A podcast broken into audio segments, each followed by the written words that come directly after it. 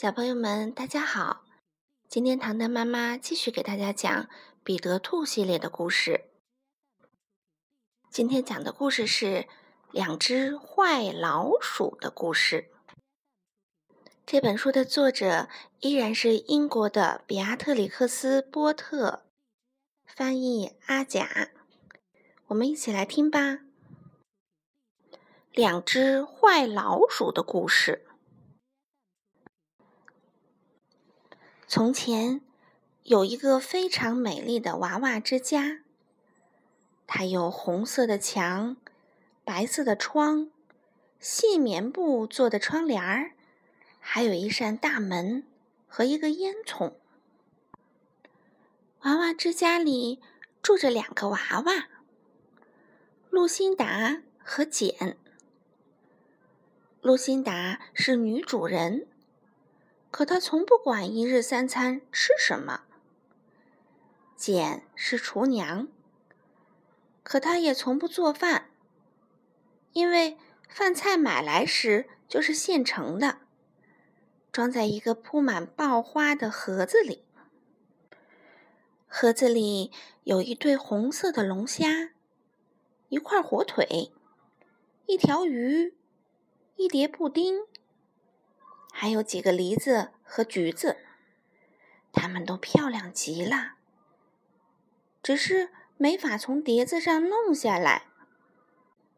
一天早晨，露辛达和简坐着婴儿车外出兜风，儿童房里一个人也没有了，非常安静。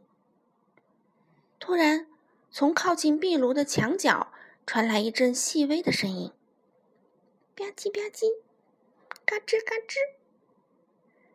壁脚板底下有一个洞。汤姆萨姆探出个头，瞧了一会儿，又缩回去了。汤姆萨姆啊，是只老鼠。过了一会儿，汉卡曼卡，就是他老婆，也探出个头来。他看到儿童房里没有人。就大起胆子冲了出来，跑到煤箱底下的防水油布上。娃娃之家立在壁炉的另一边。汤姆萨姆和汉卡曼卡小心翼翼地穿过壁炉前的小地毯，推一推娃娃之家的大门。哈，它没关紧。汤姆萨姆。和汉卡曼卡爬上楼，往饭厅里偷看一眼。他们开心的吱吱叫起来：“哇，桌子上摆着多么诱人的大餐呐！还有锡做的勺子、铅做的刀叉和两把娃娃椅。哦，全是现成的。”汤姆萨姆马上开始切火腿。它色泽金黄，红白相间，非常漂亮。可是，餐刀折弯了，弄伤了汤姆萨姆的手指。他忙放进嘴里嗦：“太硬了，还没煮熟吧？”汉卡曼卡，你来试试。汉卡曼卡站在椅子上，用另一把餐刀剁火腿。它硬的就像干酪店里的干火腿。汉卡曼卡说：“那块火腿猛地从碟子上蹦了起来，滚到桌子底下去了。”嗯，别管它了，汤姆萨姆说：“汉卡曼卡，帮我弄点鱼吧。”汉卡曼卡用每把勺子都试了一试，可是。鱼是粘在碟子上的，弄不下来。这下子，汤姆萨姆发火了，他把火腿放到地板中间，抡起火钳和铁铲就砸，砰，砰，咔嚓，咔嚓，火腿啊被砸成了碎片，四处飞溅。哎呀，原来它是用石膏做的。只不过外面涂着亮闪闪的颜料。汤姆、萨姆和汉卡、曼卡实在太愤怒了，太失望了。他们砸碎布丁，砸碎龙虾，砸碎了梨子和橘子，一发不可收拾。嗯，因为鱼怎么也弄不下来，他们就把它放进火炉里烧。可那炉火啊，也不过是红火色的皱纹纸，当然什么也烧不着啦。汤姆、萨姆钻进厨房的烟囱。爬到上面，四下张望。啊，这个烟囱里呀，没有煤灰。就在汤姆、萨姆爬上烟囱的时候，又有件事儿让汉卡曼卡大失所望。他在橱柜上找到一些小小的罐子，标签上倒是写着“大米、咖啡、西米”，可是，一倒出来呀。却只是一些红珠子啊、蓝珠子。于是，两只老鼠开始尽情的撒野。